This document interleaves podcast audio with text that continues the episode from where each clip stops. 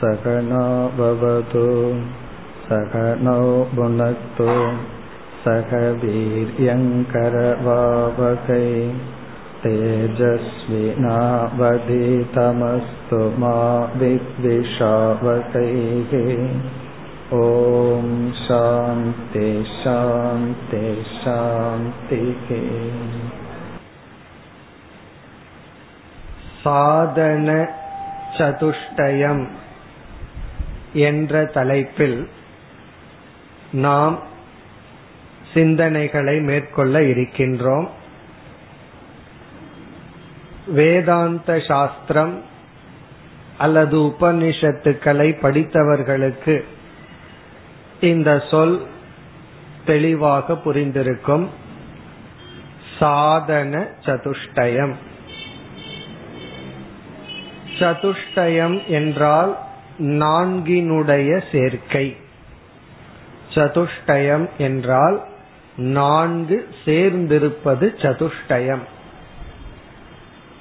இங்கு என்ன நான்கு சேர்ந்துள்ளது என்றால் சாதன சதுஷ்டயம். நான்கு சாதனைகளினுடைய ஒரு தொகுப்பு. சாதன சதுஷ்டயம் என்றால் நான்கு சாதனைகள். நான்கு சாதனை கூட்டங்கள் என்பது பொருள். நான்கு சாதனைகள் என்ன? அவைகளை எப்படி அடைதல்? அவைகளினுடைய பலன் என்ன? இவைகளையெல்லாம் நாம் பார்க்க போகின்றோம். வேதாந்தத்தினுடைய முதல் படி முக்கிய படியாக இருப்பது இந்த சாதன சதுஷ்டயம். இந்த நான்கு விதமான சாதனைகள் எந்த ஒரு சாதகனிடம் இருக்கின்றதோ அந்த சாதகன்தான் ஞான யோகம் என்கின்ற சாதனையில் ஈடுபட்டு இறுதி பலனான மோக்ஷத்தை அடைய முடியும். மனிதனுடைய இறுதி இலக்கான மோக்ஷம் என்பதை அடைவதற்கு தகுதிகள் தான் அடிப்படை தகுதிகள் தான் இந்த சாதன சதுஷ்டயம். அவைகளை நாம் பார்க்க போகின்றோம். ஒரு முகவுரையுடன் நாம் சாதன சதுஷ்டயத்திற்குள் நுழைவோம். நாம் பார்த்து அனுபவிக்கின்ற இந்த உலகம் ஜெகத்தானது பல கோணங்களில் விளக்கப்படுகின்றது அல்லது லட்சணம் கொடுக்கப்படுகிறது. எந்த ஒரு தத்துவம் அல்லது பொருளை எடுத்தாலும் அதற்கு இலக்கணம் அதாவது லட்சணம் சொல்ல வேண்டும். ஏதாவது ஒன்றை நாம் காட்டினால் அதற்கு லட்சணம் சொல்ல வேண்டும். அதே போல இந்த உலகத்திற்கு என்ன லட்சணம்? டெபனிஷன் இந்த உலகத்தினுடைய லட்சணம் என்ன என்றால் இந்த உலகத்திற்கு ஒரு லட்சணம் இருக்கு. அந்த லட்சணம் வந்து விலட்சணமானது இந்த உலகம். இதுக்கு லட்சணமே சொல்ல முடியாது என்று ஒரு லட்சணமும் இருக்கு. விவஸ்தை இல்லைன்னு நம்ம சாதாரணமா சொல்லுவோம். அப்படி அப்படியே ஒரு லட்சணம் இருக்கு. இப்ப அந்த லட்சணம் அல்ல இப்ப நமக்கு புரியாது. அது வேதாந்தம் புரிய புரியத்தான். இந்த உலகம் புரியாதுங்கிற லட்சணம் புரியும். இந்த வேதாந்தம் புரியறதுக்கு முன்னாடி உலகம்னா என்னமோ நம்ம புரிஞ்சுக்கலாம். நம்ம கைக்குள்ளதான் இருக்குன்னு நினைச்சிட்டு இருப்போம். இப்ப வேதாந்தத்தினுடைய ஆரம்பத்துல இந்த உலகத்துக்கெல்லாம் சில லட்சணங்கள் எல்லாம் இருக்கு. இறுதியில தான் அணிர்வச்சனீயம் இதற்கு லட்சணமே இல்லை அப்படிங்கறது இறுதியில புரிஞ்சு கொள்ள வேண்டிய விஷயம். இப்ப நம்ம வந்து பல விதமாக இந்த உலகத்துக்கு லட்சணம் சொல்லலாம். இந்த உலகம் பஞ்சபூதத்தில் ஆனது அப்படி ஒரு லட்சணம் சொல்லலாம். அப்படி பல விதமா இந்த உலகத்தை நம்ம விளக்கலாம். சங்கரர் தன்னுடைய விளக்கங்களில் அடிக்கடி ஒரு லட்சணத்தை சொல்லுவார். இந்த உலகத்துக்கு ஒரு லட்சணத்தை திரும்ப திரும்ப சொல்வார்.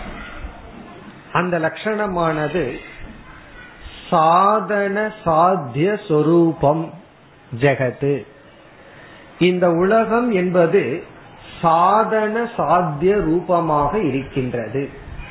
இந்த உலகத்துக்கு கொடுக்கிற லட்சணம் சாதன சாத்தியம் என்கின்ற ரூபமாக இருப்பது இந்த உலகம்.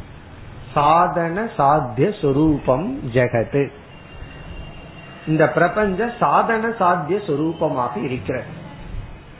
இதனுடைய பொருள் என்னவென்றால் இந்த உலகத்தில் இருக்கின்ற அனைத்து பொருள்களையும் தத்துவங்களையும் சாதனம் சாத்தியம் என்று நாம் பிரித்து விடலாம். ஒன்னா சாதனையா இருக்கும் இல்ல சாத்தியமா இருக்கும். விவசாயி ஒருவனுக்கு பருத்தி சாத்தியமாக இருக்கின்றது அவன் விவசாயம் பண்றான். அவனுடைய லட்சியம் என்ன என்றால் பருத்தி எடுக்கணும் அப்படின்னு பயிர் பண்ணி அது அவனுக்கு சாத்தியம். அப்ப அவனுக்கு வந்து அந்த சாத்தியத்துக்கு எத்தனையோ சாதனைகளை கையாளுகின்றான். முதல்ல அதற்குரிய விதை விதைக்கின்றான். பிறகு அந்த பருத்தி அப்படிங்கிற சாத்தியத்தை எடுக்கிறதுக்கு களை எடுக்கின்றான். எத்தனையோ வேலையெல்லாம் செய்கின்றான். அப்படி செய்து முடிச்சவுடன் அவனுக்கு சாத்தியம் கிடைச்சது. பிறகு இனி ஒருவனுக்கு பருத்தி சாதனை ஜின்னிங் ஃபேக்டரின்னு சொல்லுவார்கள். அவர்கள் வந்து அவர்களுடைய வியாபாரத்திற்கு பருத்தியானது சாதனையாக இருக்கிறது. பிறகு அடுத்த ஸ்டெப்புக்கு நம்ம போனோம் அப்படின்னா ஸ்பின்னிங் மில்ஸ் அப்படின்னு சொல்றோம். அவர்கள் வந்து சாதனை கொஞ்சம் தூய்மையாக்கப்பட்ட பருத்தி. நூல் வந்து அவர்களுக்கு சாத்தியம். இப்ப இனி ஒரு இடத்துக்கு போனோம்னா நூல் சாதனையாக இருக்கின்றது துணி சாத்தியமாக இருக்கிறது. இப்படியே போயிட்டு வந்தோம் அப்படின்னு சொன்னா ஒரு உதாரணமா இதை பார்த்தோம். இப்படி எதை எடுத்துக்கொண்டாலும் ஒரு பொருள் ஒருவனுக்கு சாதனையாக இருக்கின்றது மற்றொருவனுக்கு சாத்தியமாக இருக்கிறது. இந்த உலகத்துல எந்த பொருளையும் இது எல்லோருக்கும் சாதனை அப்படின்னு சொல்லிவிட முடியாது. இது எல்லோருக்கும் சாத்தியம் என்றும் சொல்லிவிட முடியாது. சிலருக்கு அந்த பொருள் சாதனையாக இருக்கும். சிலருக்கு அதே பொருள் சாத்தியமாகவும் இருக்கும். அதனால இந்த உலகம் சாதனை சொரூபமா சாத்திய சொரூபமான்னு கேட்டா நம்ம என்ன பதில் சொல்வது? அது சாதனா சாத்திய சொரூபம் அப்படின்னு சங்கரர் சொல்ற இப்ப எந்த பொருளையும் இது சாதனைன்னு சொல்ல முடியாது. இனி ஒருவனுக்கு அதுவே சாத்தியமா இருக்கும். இனி ஒருவனுக்கு அதுவே சாதனையாகவும் இருக்கும். இந்த உலகத்தில் இருக்கின்ற அனைத்து பொருள்களும் சாதனை சாத்தியம் என்ற ரூபத்தில் இருந்து கொண்டு வருகிறது. கட்டாயமா இதுதான் சாதனைன்னு சொல்ல முடியாது இதுதான் சாத்தியம்னு சொல்ல முடியாது. இப்ப இந்த உலகத்துக்கான லட்சணம் சாதனா சாத்திய சொரூபம். இனி சாத்தியத்தினுடைய லட்சணம் என்ன? நம்ம உலகத்துக்கு லட்சணம் கேட்க போய் புதுசா இரண்டு சொற்கள் வந்து விட்டது. சாத்தியம் சாதனம் அப்படின்னு வந்துட்டு இனி சாத்தியத்தினுடைய லட்சணம் என்ன என்றால் சாத்தியம் என்றால் நம்முடைய இலக்கு. நாம் அடைய வேண்டியது. அதற்கு லட்சணம் சொல்ல இல பெரியவர்கள் சாதனேன ஆப்யம் சாத்தியம். சாதனையினால் அடையப்படுவது சாத்தியம்.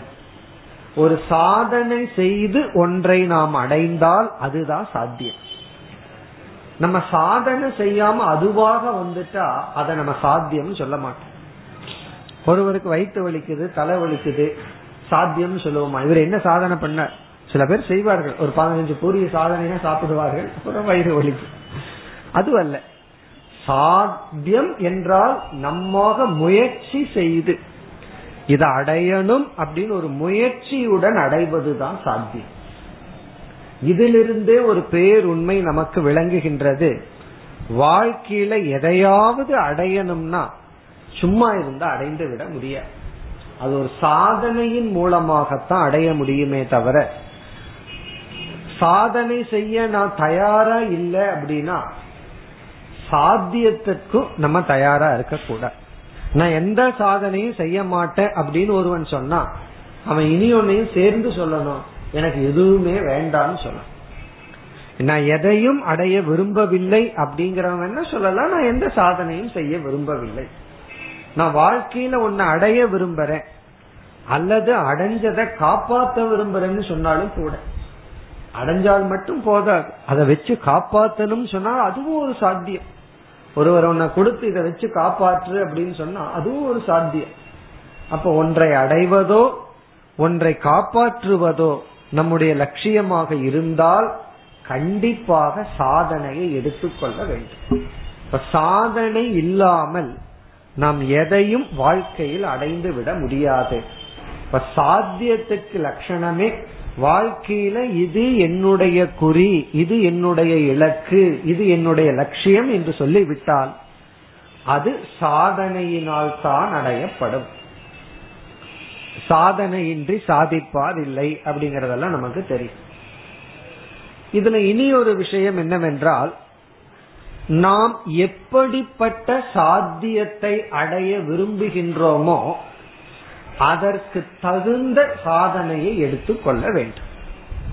நமக்கு வந்து எப்படிப்பட்ட சாத்தியத்தை தேர்ந்தெடுக்க வேண்டும்ங்கிறதுல சாய்ஸ் இருக்கு. தேர்ந்தெடுக்கலாம். எத்தனையோ சாத்தியம் இருக்கு. இப்ப எத்தனையோ வியாபாரம் இருக்கு. எந்த வியாபாரத்தை ஆரம்பிக்கிறதுங்கிறதுல சாய்ஸ் இருக்கு. சில பேர்த்துக்கு பணம் கையில கிடைச்சிடும் என்ன செய்யலாம்? என்ன வியாபாரம் பண்ணலாம்? எதை சாத்தியமா வைக்கலாம்? இதை உருவாக்கலாமா? அல்லது இதை பண்ணலாமா? அதுல நமக்கு சாய்ஸ் இருக்கு. சாய்ஸ்னா நம்ம தேர்ந்தெடுக்க முடியும். இப்ப சாத்தியத்துக்கு இனி ஒரு லட்சணம் எது நம்மால் தேர்ந்தெடுக்கப்படுகிறதோ அது சாத்தியம். தேர்ந்தெடுக்கப்படாமல் நமக்கு ஒண்ணு வந்தா அது சாத்தியம் அல்ல ஒரு நாள் காது வலிக்குது ஒரு நாள் தலை வலிக்குது அதெல்லாம் சாத்தியம் அல்ல நம்ம தேர்ந்தெடுத்து வருவதல்ல. நம்ம விரும்பி வருவதல்ல. இப்ப எது தேர்ந்தெடுக்கப்படுகிறதோ அதெல்லாம் சாத்தியம். இப்ப சாத்தியத்தினுடைய முதல் லட்சணம் வந்து சாதனையினால் அடையப்படுவது சாத்தியம். இது ரொம்ப முக்கியமான கருத்து. ஏன்னா எல்லோருக்கும் சாத்தியம் வேணும். யாரும் சாதனை செய்ய தயாரா இல்லை. சாதனை இல்லாமல் சாத்தியம் கிடைக்குமா? இதான் மக்கள் வந்து முயற்சி செய்கிறார்கள். இது தமோ குணத்தினுடைய விலை. அதாவது உழைப்பு குறைவா இருக்கணும் ஊதியம் அல்லது பலன் அதிகமாக இருக்க வேண்டும். அப்படின்னா இவர்கள் எதை எதிர்பார்க்கின்றார்கள்? சாதனை வேண்டாம் சாத்தியம் மட்டும் வேண்டும். சாதனை இல்லாம சாத்தியம் கிடைக்குமா? அது கிடைக்காது காரணம் சாத்தியத்துக்கு லட்சணமே சாதனையினால் கிடைக்கப்படுவது. அதை பார்த்தோம். இரண்டாவதாக நம்ம பார்த்த கருத்து அந்த சாத்தியத்துல நமக்கு சாய்ஸ் இருக்கு. எதை வேண்டுமானாலும் நம்ம தேர்ந்தெடுக்கலாம். இத வேதாந்தத்துல புருஷார்த்தம் அப்படின்னு சொல்றோம். புருஷார்த்தம்னா மனிதனால் தேர்ந்தெடுக்கப்படுவது. இதுதான் சாத்தியத்துல நம்ம புரிந்து கொள்ள வேண்டிய இரண்டு முக்கிய கருத்து.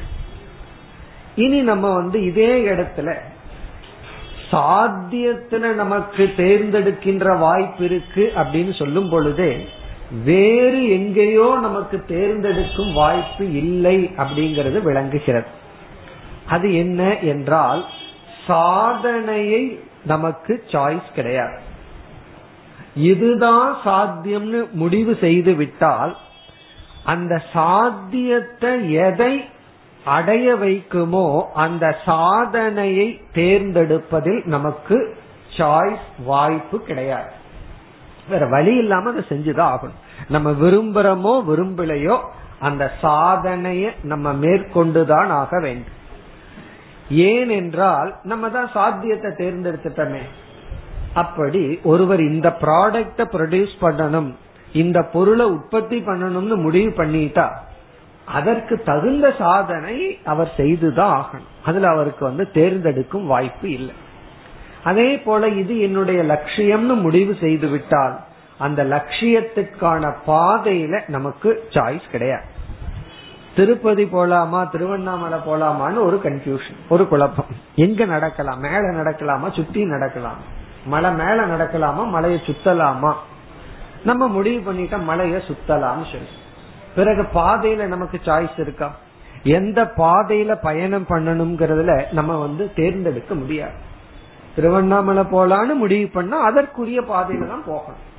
திருப்பதி போலான்னு முடிவு பண்ணா அதற்குரிய பாதையில தான் போகணும். ஆகவே லட்சியத்தை நம்ம முடிவு செய்து விட்டால் அதற்கு பிறகு அதற்கான பாதை சாதனத்துல நமக்கு சாய்ஸ் இல்லை. இனி சாதனைக்கு நம்ம வருவோம்.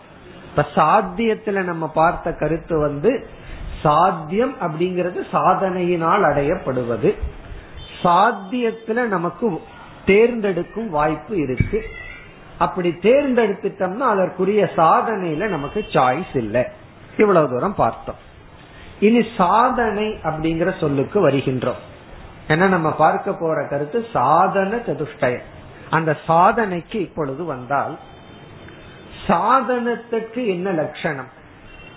சாதனம் அப்படிங்கிற சொல்லுக்கு என்ன இலக்கணம் அப்படின்னா மிக சுலபமான இலக்கணம். எது சாத்தியத்தில் நம்மை சேர்க்குமோ அது சாதனம். சாதனத்திற்கு லட்சணம் எந்த ஒன்று நம்முடைய இலக்கில் நம்மை சேர்க்குமோ அதற்கு பெயர் சாதனம். இப்ப சாதனைக்கு லட்சணம் வந்து இலக்கில் நம்மை சேர்ப்பது. இந்த சாதனை அப்படிங்கிறது சாத்தியத்துல நம்ம எது சேர்க்குமோ அதுதான் சாதனை. இதுல நம்ம ஏற்கனவே ஒரு கருத்தும் பார்த்துட்டோம். சாத்தியத்தை நம்ம தேர்ந்தெடுத்துட்டோம் அப்படின்னா சாதனைய வேற வழி இல்லாம செஞ்சுதான் ஆகணும். இனி இதுல அடுத்த கருத்து என்னவென்றால் சாத்தியம் பல சமயங்களில் ஒன்றாகத்தான் இருக்கு. அந்த ஒரு சாத்தியம் ஒரே ஒரு சாதனையில நம்ம அடைய முடியாது. சாதனைன்னு வரும்பொழுது பல சாதனைகள் சேர்ந்து ஒரு சாத்தியத்தை உருவாக்கும். அப்ப சாதனைகள் அப்படிங்கிறது பலவாகவே இருக்கிறத நம்ம பார்க்கலாம். பல சாதனைகள் சேர்ந்து ஒரு சாத்தியத்தை நமக்கு கொடுக்கும். இப்போ ஒருவருக்கு பசிக்குது. பசியை நீக்க வேண்டும்ங்கிறது இப்பொழுது அவருக்கு சாத்தியமா இருக்கு. லட்சியமா இருக்கு.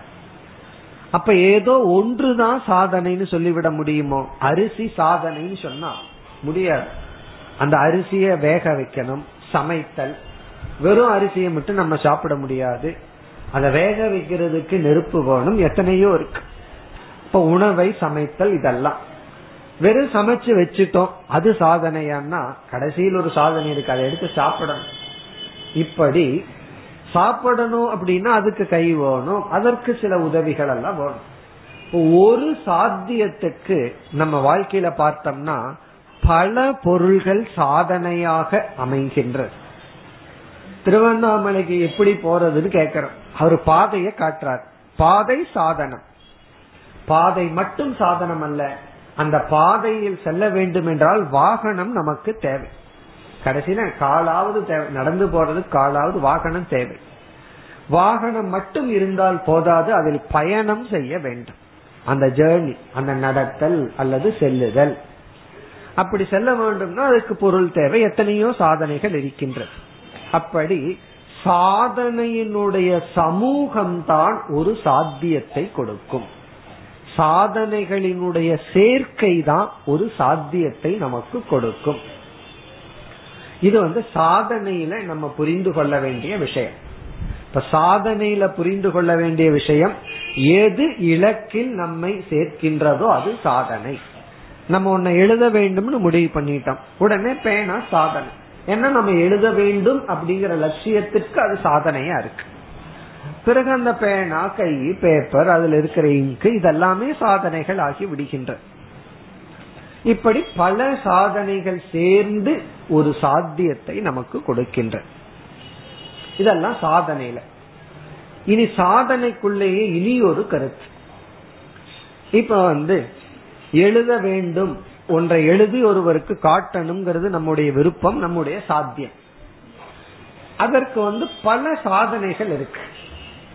இதுல வந்து அந்த பேனா அப்படிங்கறது முக்கிய சாதனை. பிறகு கை இருக்கு அதற்கு எத்தனையோ பொருள்கள் இருந்தாலும் ஒரு முக்கிய சாதனை பிறகு அமுக்கியமான சாதனைகள் பல இருக்கு. அது யாகத்துல இந்த உதாரணத்தை சொல்வார்கள். ஒரு ஹோமகுண்டம் கட்டணும் அப்படின்னா அதுக்கு முக்கியமா செங்கல் வேணும். அந்த செங்கல்ல வந்து ஒரு இடத்துல இருந்து இனி ஒரு இடத்துக்கு கொண்டு வந்து யாகசாலைக்கு பக்கத்துல அந்த காலத்துல கழுதை மூலமா வருமா?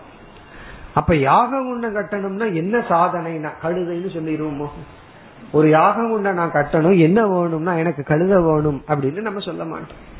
கழுதை வந்து செங்கல்ல எடுத்துட்டு வர்றதுக்கு தேவைதான். அல்லது ஒரு மனுஷன் தலையிலிருந்து வந்துடலாம் அது எப்படி வேண்டுமானாலும் வரலாம். அந்த செங்கல் அப்படிங்கிறது முக்கியமான சாதனை. ஆனா அந்த செங்கல்ல கொண்டு வர்றதுக்கு சில சாதனைகள் எல்லாம் இருக்கு. இப்படி பார்க்கையில இந்த சாதனைகளை இப்ப நம்ம ரெண்டா பிரிக்கிறோம். ஒன்று வந்து சாட்சாத் நேரடியான சாதனை. இனி ஒன்று வந்து ஒரு ஸ்டெப் பின்னாடி இருக்கு. அது இருந்தா தான் அதற்கு அடுத்த சாதனைன்னு சாதனைகள் அப்படின்னு சொல்லும் பொழுதே நம்ம சாஸ்திரத்துல கொடுக்கிற உதாரணம் படிகள் ஸ்டெப்ஸ் அப்படின்னு சொல்லி படிப்படியாக. இப்ப படிப்படியாக சாதனைகள் இருக்கு. ஒருவன் வந்து டாக்டர் ஆகணுங்கிறது சாத்தியமா இருந்துட்டா அவனுக்கு வந்து படிப்படியாக சாதனைகள் இருக்கு. முதல்ல பள்ளிக்கூடம் போகணும். பிறகு படிப்படியாக சென்றுதான் அவன் இறுதி லட்சியத்தை அடைய முடியும். ஆகவே சாதனையில இனி ஒரு கருத்து படிகள். சாதனைகள் படிகளாக இருக்கின்றது. திருப்பதிக்கு போனா படிகள். அங்க லட்சியம் வந்து இறுதி மலைக்கு போகணும் அப்படின்னா அது எப்படி நம்ம போறோம்? படிகளாக செல்கின்றோம். படிப்படியாக செல்கின்றோம். இப்ப இது சாதனையில இனி ஒரு கருத்து. இனி நம்ம சாதன சதுஷ்டயத்திற்கு வருகின்றோம். இப்ப நம்மிடம் நான்கு விதமான சதுஷ்டயம்னா நான்குன்னு பார்த்தோம். நான்கு விதமான சாதனைகள். நான்கு விதமான சாதனைகளினுடைய சேர்க்கை. நான்கு சாதனை கூட்டங்கள். இந்த நான்கு சாதனை கூட்டங்கள் சேர்ந்து இப்பொழுது ஒன்றாக இருக்கிறது. இந்த நான்கு சாதனை கூட்டங்கள் அப்படின்னு சொன்ன உடனே நம்ம மனசுல என்ன தோன்றும்? இந்த நான்கு சாதனைகள் எந்த சாத்தியத்துக்காக? எதை அடைவதற்கு இந்த சாதனைகள்? நம்ம இடத்துல ஒருத்தர் சொல்ற நான் சில சாதனைய சொல்றேன் அதை பண்ணு அப்படின்னு சொன்ன உடனே நம்ம மனசுல என்ன தோன்றும்? எதற்கு? எந்த சாத்தியத்துக்குன்னு கேட்போம். அந்த சாத்தியத்தை அவர் சொன்ன உடனே நம்ம மனசுல பார்ப்போம் அந்த சாத்தியம் எனக்கு வேணுமா?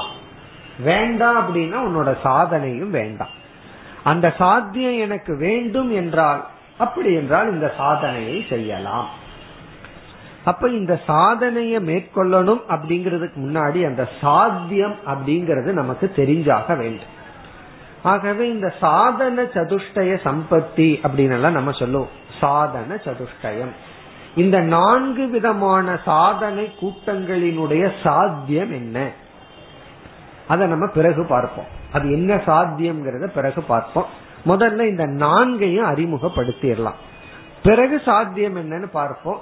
எப்படி இது சாத்தியத்துக்கு துணை புரிகிறது? அதெல்லாம் நம்ம பிறகு பார்ப்போம். இந்த நான்கு சாதனை கூட்டங்கள் என்ன? அப்படிங்கறது இப்பொழுது கருத்து. முதல்ல அதை நம்ம அறிமுகப்படுத்தி விட்டு பிறகு ஒவ்வொன்றாக எடுத்து விளக்கம் பார்க்க போகின்றோம். இந்த நான்கு சாதனைகளில் முதல் சாதனமாக கூறப்படுவது விவேகம். முதல் சாதனை வந்து விவேகம். இந்த விவேகம்ங்கிற சொல்ல எடுத்துட்டு நம்ம வந்து விஸ்தாரமா அர்த்தம் பார்க்க போறோம். இப்ப வந்து வெறும் அறிமுகம் தான் ஒன்று விவேகம். இரண்டாவது சாதனை வைராகியம் இந்த வார்த்தையை கேட்ட உடனே சில பேர்த்துக்கு ஒரு அலர்ஜி வந்துடும் வைராகியம் ரொம்ப கடினமானது. வைராகியம் மூன்றாவது சாதனை இந்த சாஸ்திரத்துல என்ன செய்து விட்டார்கள்? மூன்றாவது சாதனைக்குள்ளேயே ஆறு சாதனைகளை வைத்து விட்டார்கள். இந்த ஆறு சேர்ந்து மூன்றாவது சாதனைகளா அப்ப மொத்தமா ஒன்பது ஆயிருச்சு ஆனா சம்பிரதாயத்துல மூன்றாவதுல சமாதி ஷட்க சம்பத்தின்னு சொல்வார். சம ஆதி சமம் முதலிய ஷட்கம். எப்படி சதுஷ்டயம் சொல்றோமோ அதே போல ஷட்கம். ஷட்கம்னா ஆறு. சமாதி ஷட்க சம்பத்திகி. சம்பத்தின வெல்த் பொருள் அர்த்தம். செல்வம் அர்த்தம். சமம் முதலிய ஆறு சாதனைகள். அப்ப மூணுக்குள்ள போனோம்னா ஒன் ஆறாயிரம் பிறகு நான்காவது முமுக்ஷுத்துவம். முமுக்ஷுத்துவம். இப்ப வந்து மூணையும் நம்ம பார்த்தாகணும். மூன்றாவதுக்குள்ள போய் கொஞ்சம் அந்த ஆறையும் பார்த்தாகணும். அப்பொழுதுதான் முழு சாதன சதுஷ்டய சம்பத்தி நமக்கு கிடைக்கின்ற. சமாதி அந்த ஆதியில அந்த ஆறு என்னன்னு இப்ப பார்த்துருவோம். ஆகவே இப்ப நம்ம எங்க இருக்கோம்? விவேகம் ஒன்று வைராகியம் இரண்டு நான்காவதாக இருப்பது முமுட்சுத்துவம் மூன்றாவதாக இருப்பதற்குள்ள ஆறு சாதனை. அதுல முதல் சாதனை சமக. முதல் சாதனை சமக. சமக அப்படின்னா மனக்கட்டுப்பாடு மன ஒழுக்கம். இரண்டாவது தமக. தமக என்றால் புலனடக்கம். புலனடக்கம் அல்லது இந்திரிய ஒழுக்கம். நம்முடைய புலன்களினுடைய அமைதி அல்லது ஒடுக்கம். சமக ஒன்று இரண்டாவது தமக. மூன்றாவது உபரமக. உபரமக. உபரமக என்றால் அதற்கு பல அர்த்தம் இருக்கு. இங்கு விலகுதல் விலகுதல் அல்லது கடமையை செய்தல். நம்முடைய கடமையை மட்டும் செஞ்சிட்டு இருக்கிறது. வேற தேவையில்லாத செயல்ல ஈடுபடாமல் இருத்தல் அல்லது தேவையற்றதிலிருந்து விலகி கொள்ளுதல். சமக தமக உபரமக. திதிக்ஷா நான்காவது. திதிக்ஷா. திதிக்ஷா என்றால் பொறுமை க்ஷமா. பொறுமையாக இருத்தல் அல்லது சகித்து கொள்ளுதல். திதிக்ஷா என்றால் சகிப்பு தன்மை. சமக தமக உபரமக திதிக்ஷா. ஐந்தாவது வந்து ஸ்ரத்தா. ஸ்ரத்தா நம்பிக்கை ஸ்ரத்தை நம்பிக்கை. ஆறாவது வந்து சமாதானம். மன ஒருமுகப்பாடு. மன ஒரு நிலை முதல் வந்து சமகன மன அமைதி மன கட்டுப்பாடு. சமாதானம்னா மனம் ஒன்று இருத்தல். இந்த ஆறும் சேர்ந்து மூன்றாவது ஆகிவிடுகிறது. சமக தமக உபரமக திதிக்ஷா ஸ்ரத்தா சமாதானம். சமக ஒன்று தமக இரண்டு உபரமக மூன்று திதிக்ஷா நான்கு ஸ்ரத்தா ஐந்து பிறகு சமாதானம் ஆறு. இந்த ஆறும் சேர்ந்து மூன்றாவது சாதனை. பிறகு நான்காவது முமுட்சுத்துவம் இந்த நான்கையும் சேர்ந்துதான் சாதன சதுஷ்டயம் அப்படின்னு சொல்றோம். இந்த நான்கு என்ன அப்படின்னா சம்பத்தி அப்படின்னு சாஸ்திரம் இதை சொல்லுது. இந்த நான்கையும் சம்பத்தி. சம்பத் அப்படிங்கிற சொல்லுக்கு பொருள் செல்வம் வளம் என்பது பொருள். சம்பத் அப்படின்னா ஐஸ்வர்யம் செல்வம். சம்பத்திகி என்றால் செல்வம் ப்ராப்பர்ட்டி பணம். நம்ம கிட்ட ஒரு பெரிய வைர நகை இருந்ததுன்னா நம்ம மனசுக்குள்ள என்ன தோன்றும்? ஒரு பெரிய செல்வத்தை நான் வச்சிருக்கிறேன் அப்படின்னு தோன்றும்.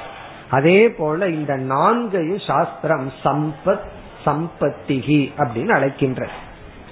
சரி இது எங்கு இருப்பது அப்படின்னு பார்த்தோம்னா இந்த நான்கு சாதனைகளையும் பார்க்கும் பொழுது இந்த நான்குமே நம்முடைய மனதை பற்றியது. மனதினுடைய தன்மையை பற்றியது. விவேகமாகட்டும். விவேகம் எங்க இருக்கு அப்படின்னா வீட்டுல இருக்குன்னு சொல்ல மாட்டோம். லாக்கர்ல வச்சுட்டு வந்திருக்கேன்னு சொல்ல மாட்டோம். பிறகு விவேகத்தை நீ அடையணும்னா அடைஞ்சு பேங்க் லாக்கர்ல வச்சிருக்கிற அப்படின்னு நம்ம சொல்ல மாட்டோம். இதெல்லாம் எங்க இருப்பது? இந்த நான்கு சாதனைகளினுடைய இருப்பிடம் என்னன்னா நம்முடைய மனம். ஆகவே இந்த சாதன சதுஷ்டயம் அப்படிங்கிறது நம்முடைய மனதை பற்றியது. இது வந்து நம்ம மனசை பற்றியது. இப்ப இது செல்வம் அப்படின்னா என்ன அர்த்தம்? நம்முடைய மனதில் இருக்க வேண்டிய செல்வம். மனச்செல்வம். இது மனதில் இருக்கிற செல்வம். மனதில் இருக்க வேண்டிய செல்வம். ஒருவருக்கு பொருள் ரொம்ப இருந்தா வீடு வாசல் எல்லாம் சொல்றமே பணம் வீடு வாசல் இதெல்லாம் ரொம்ப இருந்தா அவரை செல்வந்தர்னு சொல்றோம். ரிச் பர்சன் செல்வந்தர். இப்ப யார் செல்வந்தர்? யாருக்கு புறப்பொருள் அதிகமாக இருக்கோ அவர் செல்வந்தர். ஆனா சாஸ்திரம் வந்து யாருக்கு இப்படிப்பட்ட மனம் இருக்கின்றதோ அவர்கள் மனதில் செல்வந்தர்களாக இருக்கின்றார்கள். அவர்கள் புறத்துல ஏழையா இருக்கலாம் அது வேறு விஷயம். ஆனா மனதுல வந்து ரிச் பர்சனா செல்வந்தர்களாக இருக்கின்றார்கள். இதுல வந்து எந்த செல்வம் மேலானது? புறச்செல்வம் அகச்செல்வம்னு சொல்றோம். உள்ள இருக்கிற செல்வம் உயர்ந்ததா? வெளியே இருக்கிற செல்வம் உயர்ந்ததா? அப்படின்னு சொன்னா ஒருவர் வந்து வாழ்க்கை பூரா உழைத்து வெளியே இருக்கிற செல்வத்தை அதிகப்படுத்திட்டார். ஏதோ அஞ்சு லட்சம் ரூபாய் பிசினஸ் போட்டு இப்ப வந்து நூறு கோடி ரூபாய் சம்பாதிச்சிருக்காருன்னு வச்சுக்கோமே. இந்த காலத்துல அப்படியெல்லாம் சம்பாதிக்கிறார்கள் அவர்கள் எந்த செல்வத்தை அடைந்துள்ளார்கள்? புற செல்வத்தை அடைந்துள்ளார்கள். அதற்கு ஒரு இருபத்தஞ்சு வருஷம் அவர்கள் வந்து உழைத்துள்ளார்கள். இனி ஒரு ஆள் இருக்க. அவர் புற செல்வத்தை அடையவில்லை. இந்த சாதன சதுஷ்டய சம்பத்தியை அடைஞ்சிருக்கார். அவர் எதை அடைஞ்சிருக்காருன்னா அகச்செல்வத்தை அடைந்துள்ளார். பிறகு உடனே நம்ம மனசு என்ன தோணும்? யாரோ ஒருத்தர் ஒன்னு அடைகிறார்கள் இதுல என்ன பெரிய வித்தியாசம் அப்படின்னு தோன்றும் ஆனா இதுல எந்த செல்வம் மேலான செல்வம் அப்படிங்கறது அந்த புற செல்வத்தை அடைந்தவர்களுக்கு தெரியும். அதற்கு முன்னாடி எவ்வளவு சந்தோஷம் இருந்ததோ அந்த செல்வத்தை அடையிறதுக்கு முன்னாடி செல்வத்தை அடைஞ்சதற்கு அப்புறம் பார்த்தா அந்த சந்தோஷம் குறைஞ்சிருக்கிறது தான் தெரியும். முன்ன வந்து இருந்த மன நிறைவு பின் இல்லை என்று பலர் சொல்வதை நம்ம கேட்கலாம். பலருடைய வாழ்க்கையிலையும் நம்ம பார்க்கலாம். அவரும் அகச்செல்வத்தை அடைந்திருந்தா அது வேறு விஷயம். அகச்செல்வத்தை அடையாமல் புற செல்வத்தை மட்டும் அடைந்திருந்தால் அவருடைய நிலை என்னன்னா என்ன சொல்லுவார் தெரியுமோ? அப்படித்தான் ஒருவர் வந்து என்னிடத்துல சொன்னார். சாதாரண நிலையிலிருந்து பெரிய நிலை அடைந்தார். அவருடைய வியாபாரமோ அல்லது இதுலயோ. அப்புறம் கடைசியில் என்ன சொல்றார்? இதெல்லாம் வேஸ்ட்னு இப்பதான் தெரியுதுன்னு. அப்ப நான் என்ன பண்ணி வச்சேன்னா இத்தனை வருஷம் கஷ்டப்பட்டு குப்பையை சேர்த்து தலையில வச்சிருக்கேன் அப்படின்னு சொல்ற அதை எடுத்தெறியறதுக்கு மனசு இல்ல அப்படின்னு சொல்ற ஆகவே புறச்செல்வம் ஒண்ணு இருக்கு. சாதன சதுர்டய சம்பத்திங்கிறது அகச்செல்வம். அதாவது பகவான் நம்ம முன்னாடி வந்து ரெண்டு சாய்ஸ் கொடுக்கறங்கிற பெரிய மாளிகை புறச்செல்வம். என்ன வேண்டுமானாலும் நீ எடுத்துக்கலாம். ஆனா உடல் பூரா நோயா இருக்கும். இது ஒரு சாய்ஸ் இனி ஒண்ணு ஒரே ஒரு குடிசைதான் தருவேன். ஆரோக்கியமான உடலை தருவேன்னா நம்ம எதை தேர்ந்தெடுப்போம்? எல்லாம் இருந்து எல்லா நோய்களும் சேர்ந்து இருந்ததுன்னு வச்சுக்குவோமே அதனால என்ன பலன்? அப்போ உடல் ஆரோக்கிய செல்வம் இதுல எது அதிகமான செல்வம்? இது உள்ள ஆரோக்கியம்.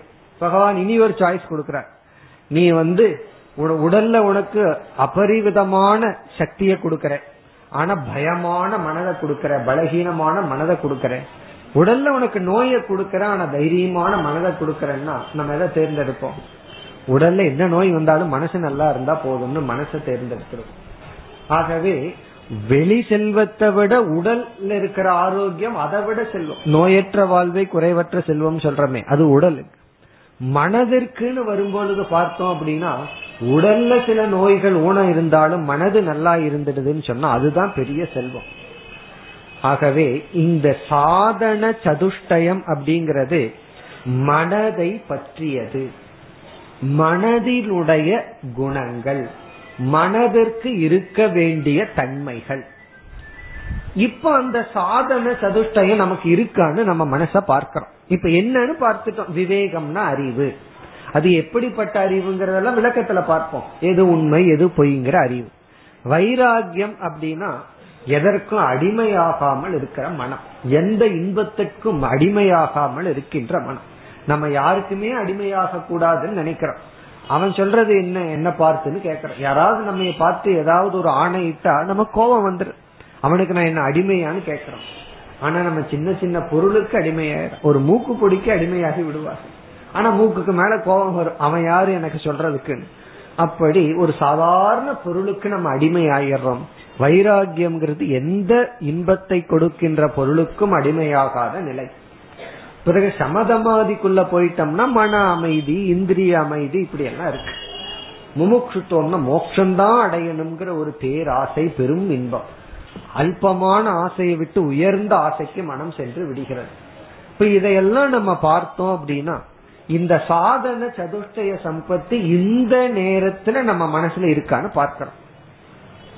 இப்ப நம்ம யார பாக்கிறோம் நம்ம மனசையே பார்க்கிறோம். நம்ம மனசையே பார்த்து இந்த விவேகம் இருக்கா? வைராகியம் இருக்கா? அல்லது மன அமைதி இந்திரிய ஒழுக்கம் எல்லாம் இருக்கா? பிறகு முமுட்சுத்துவம் இருக்கா? தீவிரமான மோட்சத்துல ஆசை இருக்கா? இல்லது ஆயிரத்துல இந்த ஒரு ஆசை ஒன்னா இருக்கு. எத்தனையோ ஆசை மேல இருக்கு. இது ஒரு ஆசை தானே இருந்துட்டு போகட்டுமே. யாராவது மோட்சத்தை அடையணும் ஆசை இருக்கான்னா இல்ல கொடுத்தா அதுவும் இருந்துட்டு போகட்டுமே. அப்படி ஒரு ஆசையில ஒன்னா இருக்கா? அல்லது இதுதான் அப்படிங்கிற அந்த அளவுக்கு தீவிரமான உள்ள ஒரு ஆசை இருக்கா? இப்படி எல்லாம் பார்க்கல நம்ம மனசு நமக்கு என்ன சொல்லுது? இதெல்லாம் இல்ல அப்படின்னு நம்ம மனசு சொல்லு விவேகம் இல்லை. விவேகம்னா என்னன்னு தெரியுது ஆனா இருக்க மாட்டேங்குது. இருந்தா இருக்கிற மாதிரி இருக்கு ஆனா இல்ல.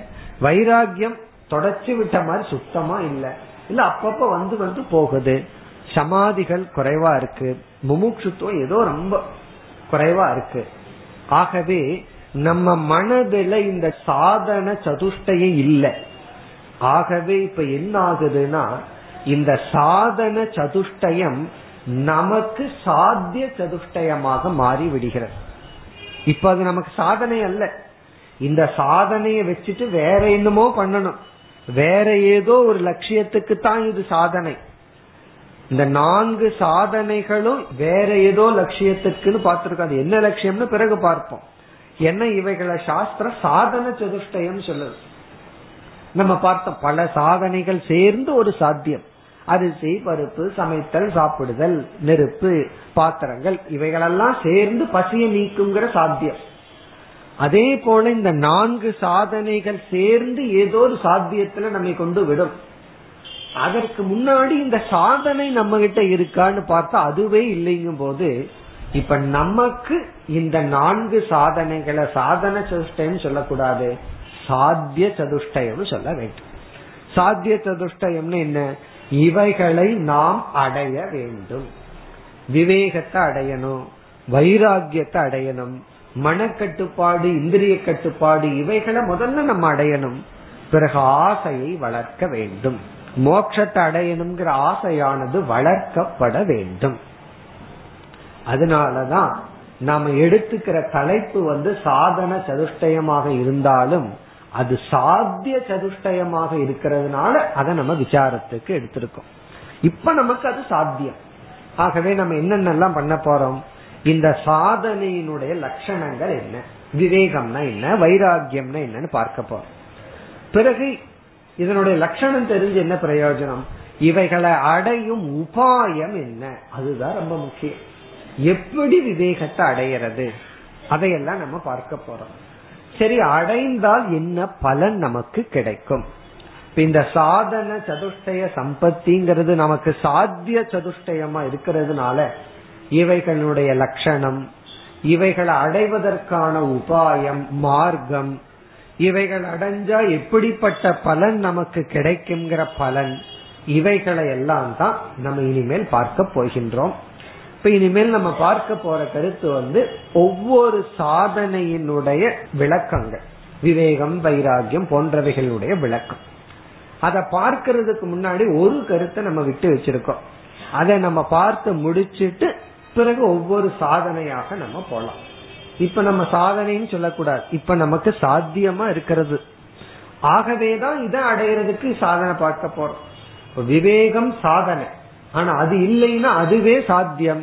பிறகு அதற்கு என்ன சாதனை? அதையெல்லாம் நம்ம பார்க்க போறோம்.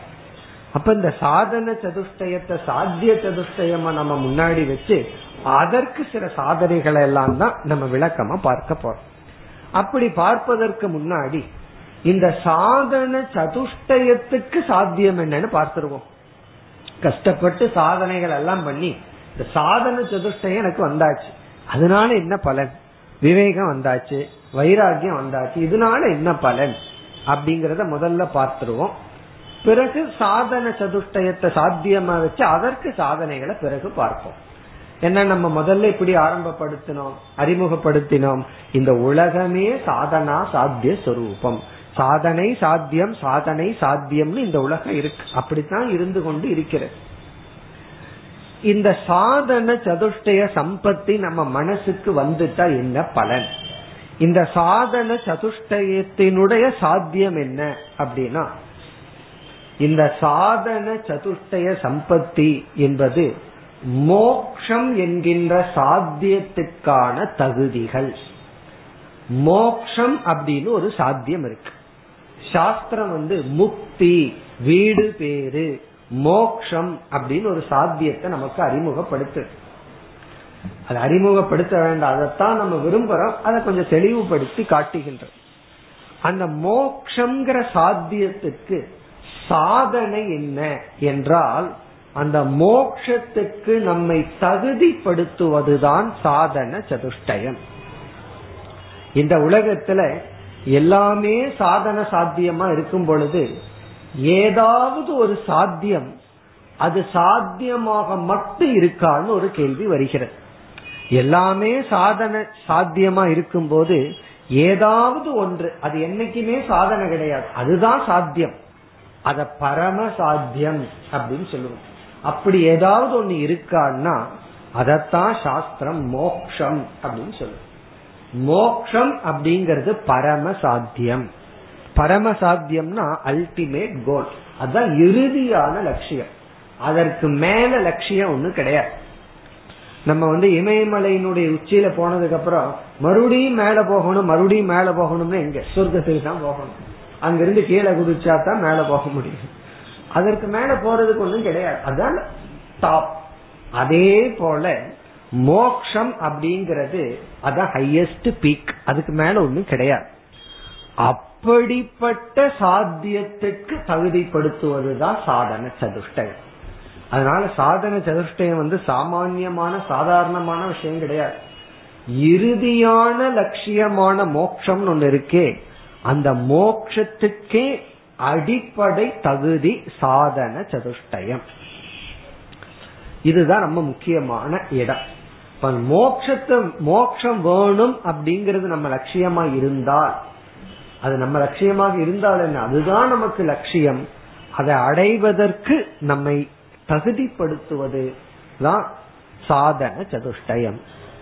இனி அடுத்தது மோக்ஷம்னா என்ன?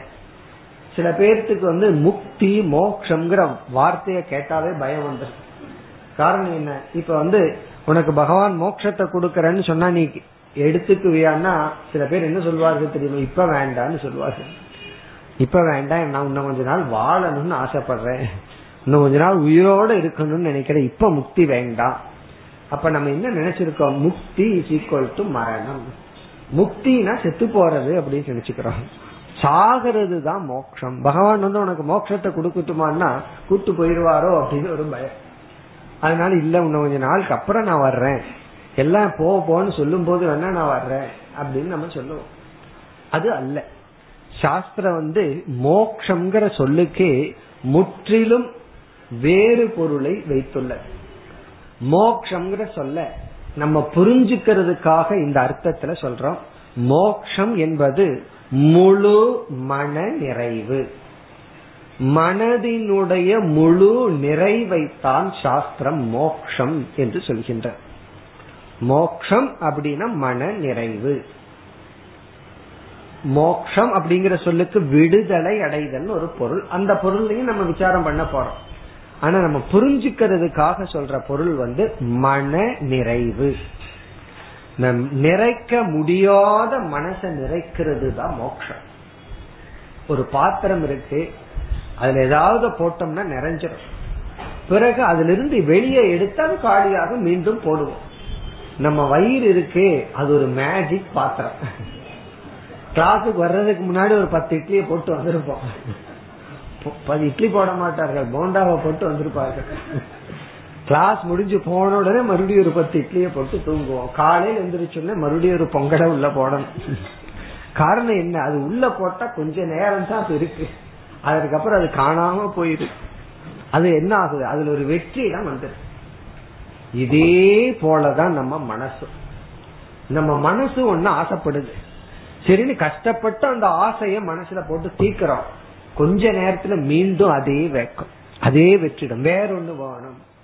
இந்த பசி அப்படின்னு வயிற்றுக்கு வருவது போல மனதிற்கு வருகின்ற பசி தான் ஆசை. ஒரு ஆசை வருது அப்படின்னா மனசு காலி ஆயிடுதுன்னு அர்த்தம். மனசு நிறைஞ்சிருக்கும் போது ஆசை வராது. பிறகு மனசு என்ன ஆகுது? ஒரு ஆசைப்பட்ட உடனே மனசுக்கு பசி வந்தாச்சுன்னு கஷ்டப்பட்டு அந்த பசியை நீக்கிறதுக்கு என்ன பண்ற அந்த பொருளை உள்ள போடுறோம். இப்பதான் எல்லாம் அஞ்சு ரூபா கொடுத்தாலும் ஒரு கார் வாங்கிக்கலாமே. அப்படி கஷ்டப்பட்டு கடன் வாங்கி என்ன பண்ணிடுறோம்? மனசுக்கு அந்த ஆசையை தீர்த்தர்றோம் சரி அந்த அதோட மனசு அமைதியடை தான் மீண்டும் மனசுக்கு பசி வருது. இப்படி ஒரு விதமான நிறைக்க முடியாத மனதை நிறைப்பதுதான் மோக்ஷம். கேக்கிறதுக்கே சந்தோஷமா இருக்கும் அப்ப மோக்ஷம்னா என்ன? சாதாரணமா எந்த பொருளாலும் எதனாலும் நிறைக்க முடியாத மனச நிறைக்கிறது தான் மோக்ஷம். அந்த மோக்ஷத்துக்கு போனதற்கு பிறகு பார்த்தோம் அப்படின்னா எந்த விதமான ஒரு ஆசை இருக்க நோய் வந்தா நோய் போகணுங்கிற ஆசையும் கூட இருக்காது. ஆனா அந்த போகிறதுக்கான முயற்சியில ஈடுபடுவார் ஒரு ஞானிக்கு நோய் வந்துட்டா வருத்துமே அப்படின்னு உட்கார்ந்துட்டு இருக்க மாட்டார். அதை நீக்கிறதுக்கு என்ன பண்ணணுமோ பண்ணிட்டு இருப்பார். ஆழ்ந்த மனதுக்குள்ள போய் பார்த்தா இருக்கட்டுமே. அப்படின்னு சொல்ல இருந்தா இருக்கட்டும் போனா போகட்டும். அப்படி ஒரு மனநிலை. இத வந்து வெளியே சாதாரணமா சொல்ல முடியாது. சொன்னா யாருக்கும் புரியாது. ஆகவே மோக்ஷம் அப்படிங்கிறது ஆழ்ந்த மனதில் உள்ள நிறைவு. இப்படி ஒரு லட்சணம். இது நமக்கு எல்லாத்துக்கும் புரியும். இனி வேறொரு கோணத்துல மோக்ஷத்துக்கு லட்சணம் பார்த்தோம்னா மோக்ஷம் அப்படிங்கிறது பந்த நிவர்த்திகி மோக்ஷம்னா விட்டு போதல் நம்ம விட்டு போகுதல் அப்படின்னு என்ன நம்ம விட்டு போறது மோக்ஷம் அப்படின்னா மோக்ஷத்துக்கு டெபனிஷன் வந்து பந்த நிவிருத்தி. பந்தத்திலிருந்து நிவிருத்தி அடைதல். நிவிருத்தினா விலகுதல். பந்தத்திலிருந்து விலகுதல் மோக்ஷம். நம்ம கட்டுண்டு இருக்கோம் அதிலிருந்து விலகுதல் மோக்ஷம். இப்ப மோக்ஷத்துக்கு லட்சணம் பார்க்க போய் இனி ஒரு புதிய வார்த்தை வந்தது. நிவிருத்தின விலகுதல். பந்த நிவிருத்தி.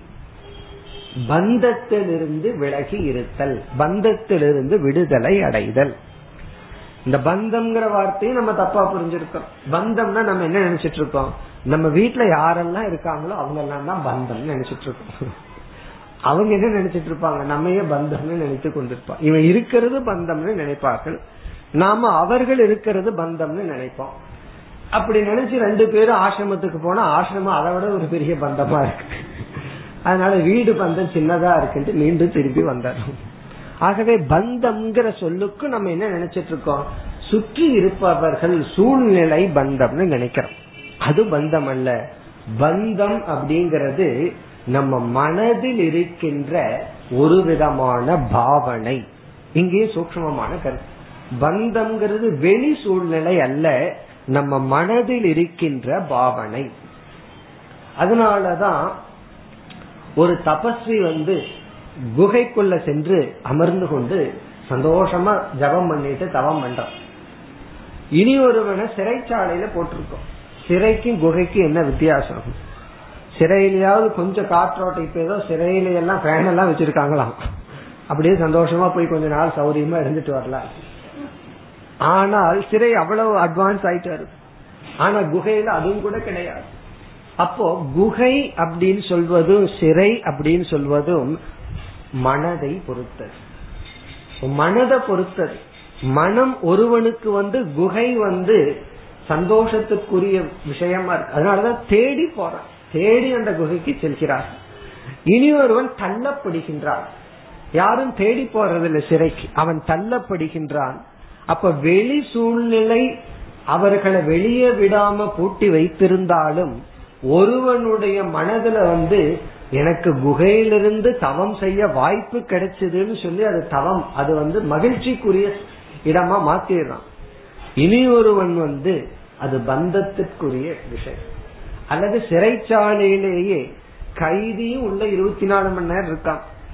சில போலீஸ் அங்கேயே குடியிருப்பார்கள்.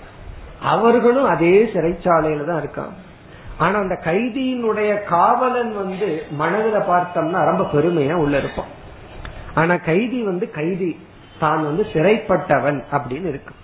ஆகவே பந்தம்ங்கிறதும் கூட வெளி மனிதர்களோ வெளி சூழ்நிலையோ அல்ல மனதில் உள்ள ஒரு விதமான பாவனை செல்ஃப் ஜட்ஜ்மெண்ட் அப்படின்னு ஆங்கிலத்துல சொல்றோம் பந்தத்துக்கு ஒரு லட்சணம் என்னன்னா செல்ஃப் ஜட்ஜ்மெண்ட் நம்மை பார்த்து நாம போடுற ஜட்ஜ்மெண்ட் தான் தீர்வு. முடிவு தான். நம்மையே குறிச்சு நம்ம ஒரு முடிவு செஞ்சு வச்சிருக்கோம். அதுதான் பந்தம். இதெல்லாம் அதிசூக்மமான கருத்து. அதாவது நம்மைய குறிச்சு நம்ம என்ன முடிவு பண்ணி வச்சிருக்கிறோமோ அதுதான் பந்தம். நான் யாருங்கிற கேள்விக்கு நம்ம சொல்ற பதில் தான் பந்தம். என்ன பதில் சொல்லுவோம்? நீ யாருன்னு கேட்டா என்ன பதில் சொல்லுவோம்? அதுதான் பந்தம். இத வந்து புரிகிற வார்த்தையில சொல்லணும் அப்படின்னா அகந்தா மமதா பந்தக. அகந்தா என்றால் அகங்காரம் மமதா என்றால் மமகாரம். நான் எனது என்பதுதான் பந்தம். இது புரிகிற வார்த்தையில சொல்லணும். நான்கிற வார்த்தையில பந்தம் இருக்கு. எனது அப்படிங்கிற வார்த்தையில என்ன இருக்கோ அதுதான் பந்தம். அகந்தா அப்படின்னா இந்த அழிவற்ற ஒன்றை அல்லது நான் இல்லாத ஒன்றை நான் நினைக்கிறது பந்தம். எனக்கு சம்பந்தம் இல்லாத ஒன்றை என்னோடு சம்பந்தப்படுத்திக் கொள்வது பந்தம். அதனாலதான் சம்பந்தின்னு சொல்றான் அப்படின்னு என்ன? எனக்கு சம்பந்தம் இல்லாத ஒண்ணு சம்பந்தப்படுத்திக்கிறது. எனக்கு சம்பந்தம் இல்லாத ஒண்ணு சம்பந்தப்படுத்திக்கிறது தான் சம்சாரம். அதுதான் பந்தம். இப்ப பந்தம்னா உடனே அந்த ஆட்கள் ஞாபகம் வந்துடும் அவர்கள் பந்தம் அல்ல. அவர்களுக்கு நாமளும் பந்தம் அல்ல நாம் அவர்களுக்கும் பந்தம் அல்ல. இதெல்லாம் மன எண்ண ஓட்டங்கள். நம்ம அந்த மனுஷங்களை நினைப்போம். அவர்கள் பந்தம் அல்ல. விவகாரத்துல அதெல்லாம் நடக்குது. ஆனா பந்தம் அப்படின்னு சொன்னா எண்ண ஓட்டங்கள். அந்த எண்ண ஓட்டத்தை ரெண்டா பிரிச்சு வர்றோம். நான் அல்லாத ஒன்னை நான் நினைக்கிற எண்ணம். எனக்கு சம்பந்தம் இல்லாத ஒண்ணை எனக்கு சம்பந்தம் இருக்குன்னு நினைக்கிறேன். எனக்கு உண்மையிலேயே சம்பந்தம் இல்லை. ஆனா அதோட எனக்கு சம்பந்தம் இருக்கு. அப்படி நினைச்ச உடனே எத்தனையோ பொறுப்புகள் எல்லாம் வந்து இனி ஒரு புரியுற மாதிரி ஒரு உதாரணம். நம்ம வீட்டு குழந்தை படிக்கல. ஆனா நமக்கு அந்த குழந்தையுடன் இது என்னுடைய குழந்தைன்னு ஒரு சம்பந்தம். அதனால அந்த குழந்தையினுடைய படிப்பின்மை குணங்கள் நம்மை துயரப்படுத்துது அல்லது இன்பப்படுத்துகிறது. ரெண்டு இருக்கு. துயரம்தான் படுத்தணும் இன்பத்தையும் கொடுக்கிறது. அதே இது பக்கத்து வீட்டு குழந்தையோட அந்த சம்பந்தம் இல்லை. அதாவது என் குழந்தைங்கிற சம்பந்தம் இல்லை. அதனால அது படிச்சாலும் சரி படிக்காட்டியும் சரி படிக்கலைன்னா தத்துவம் பேசுவது அப்படித்தான் இருக்கு. அதனோட விட்டு பிடிக்கணும்னு சொல்லுவோம். அதே இது நம்ம குழந்தை இருந்தா மத்தவங்க வந்து நமக்கு தத்துவம் பேசணும். காரணம் என்ன? அங்க சம்பந்தம் வந்து விட்டது. ஆகவே சம்பந்தம் அது சம்சாரம். அதத்தான் மமதா அப்படின்னு சொல்றோம். சரியான சம்பந்தம் இருந்திருந்தா உண்மை அந்த சம்பந்தம் உண்மையாக சத்தியமாக உண்மையாக இருந்திருந்தா அது சம்சாரம் அல்ல. சம்சாரம் அப்படிங்கிறது நமக்கு சம்பந்தம் இல்லாதத சம்பந்தப்படுத்தி கொள்ளுதல் நான் அல்லாதத நான் நினைக்கிறேன் இதுதான் சம்சாரம். இது வந்து சம்சாரம் சொல்றதை விட சம்சாரத்தினுடைய வெளித்தோற்றத்தினுடைய முதல் படி. இதிலிருந்து மற்றது எல்லாமே வரும் எல்லா துயரத்துக்கு என்ன காரணம் அப்படின்னா நான் ரிலேட் பண்ணிட்டேன் அல்லது நான் இல்லாதத நான் நினைச்சிட்டேன். இப்படி போய் முடியும். இனி அடுத்த கேள்வி ஏன் தான் அப்படி நான் நினைச்சேன்? நான் ஏன் அப்படி நினைச்சேன்? நினைச்சிருக்க வேண்டாமே. இப்ப பந்தம்ங்கிறது மனதில் உள்ள இப்படிப்பட்ட எண்ணங்கள். சரி அந்த எண்ணம் ஏன் தான் வந்தது? அப்படின்னு ஒரு கேள்வி கேட்டா சாஸ்திரம் அதற்கு கொடுக்கிற பதில் வந்து எதை நீ நீன்னு நினைக்கணுமோ எதை நீ உனக்கு அல்லாததுன்னு நினைக்கணுமோ அது உனக்கு தெரியவில்லை. எதை நான் நான் நினைக்கணுமோ அது எனக்கு தெரியாததுனால நான் அல்லாதத போய் நான் நினைச்சிட்டேன். ஆகவே சாஸ்திரம் கொடுக்கிற பதில் வந்து அறியாமை அஜானம் அறியாமையினாலதான் எதை அறியாமை? எதை நீ நீயாக நினைக்க வேண்டுமோ அதை நீ அறியாததனால் நீ என்ன செய்து விட்டாய்? நீ அல்லாத ஒன்றை நீயாக நினைக்கின்றாய். கயிற்ற பார்த்து கயிறுன்னு தெரிஞ்சிட்டோம்னா ஒண்ணு கயிறை கயிறுன்னு தெரியாததுனால அதுல பாம்பு தெரிந்து விட்டது. பாம்பை பார்த்துட்டோம். ஏன் பாம்பை பார்த்தேன் அப்படின்னா அதை அதாக அறியாததனால். நான் ஏன் நான் அல்லாதத நான் பார்த்துட்டு இருக்கிறேன்னா அந்த நானை நானாக அறியாததனால். அப்ப இறுதிய எங்க வந்து நிக்கிறோம். நான் அப்படிங்கிற சொல்லுக்கான பொருள் நமக்கு தெரியவில்லை. அப்ப என்ன பண்ணணும்? என்ன தெரிஞ்சுக்கணும்? அந்த அறிவை நாம் அடைய வேண்டும். அந்த ஞானத்தை நாம் அடைய வேண்டும். ரொம்ப சுருக்கமா சிம்பிளா முடிஞ்சாச்சு. நான்கிற சொல்லுக்கு அறிவு அடையணும் அவ்வளவுதானே. அடைஞ்சிடலாமே இப்பவே அடைஞ்சிடலாமே என்றால் அடைந்து விடலாம். அந்த அறிவை வந்து என்னைக்குமே அறிவை கொடுக்கும் கருவியின் மூலமா தான் அடைய முடியும். எந்த ஒரு அறிவையும் எப்படி அடைய முடியும்னா அறிவை கொடுக்கும் கருவியினால் தான் அடைய முடியும். சும்மா அறிவு வந்துட அப்படி வந்துடுதுன்னா ஒரு விதத்துல சந்தோஷமா இருக்கும். திடீர் திடீர்னு ஞானம் வந்ததுன்னு வச்சுக்கோமே ஒரு விதத்துல சந்தோஷமா இருக்கா திடீர்னு வந்துடுது. ஆனா அதே லாஜிக் ஒர்க் ஆகும். திடீர்னு போயிடும் திடீர்னு வந்தா திடீர்னு போயிடும் திடீர்னு ஒருவருக்கு ஒரு ஆசை வரும். திடீர்னு கையில ஒரு லட்சம் ரூபாய் இருந்தா என்ன ஆகும்னா? உடனே பகவான் கொடுத்துருவார் பிறகு அதே லாஜிக்க பகவான் பயன்படுத்துவார். கடையில கொடுக்கும் போது அது திடீர்னு காணாம போயிடும் காரணம் என்ன? உனக்கு திடீர்னு வேணும்னு கொடுத்தா அது திடீர்னு காணாம போகும். அப்படி இல்லாம அது தொடர்ந்து இருக்கணும்னா அது ஒரு நியமத்துடன் செயல்பட வேண்டும். இப்ப அறிவு வரணும்னா அது அதற்குரிய கருவியில வரணும். அந்த கருவியை நம்ம பயன்படுத்தும் பொழுது அறிவுக்குரிய கருவியை பயன்படுத்தும் பொழுது அது அறிவை தர வேண்டும் என்றால் சாதன சதுஷ்டய சம்பத்தி நம்முடைய மனதில் இருக்க வேண்டும். இப்ப சாதன சதுஷ்டய சம்பத்தியுடன் அறிவை கொடுக்கும் கருவியை நாம் கையாண்டால் நமக்கு அறிவை கொடுத்துவிடும். ஆகவே மோக்ஷத்துக்கும் சாதன சதுஷ்டய சம்பத்திக்கு என்ன சம்பந்தம் இப்போ? மோக்ஷத்தை அடையணும்னா நேரடியான சாதனை ஞானம்.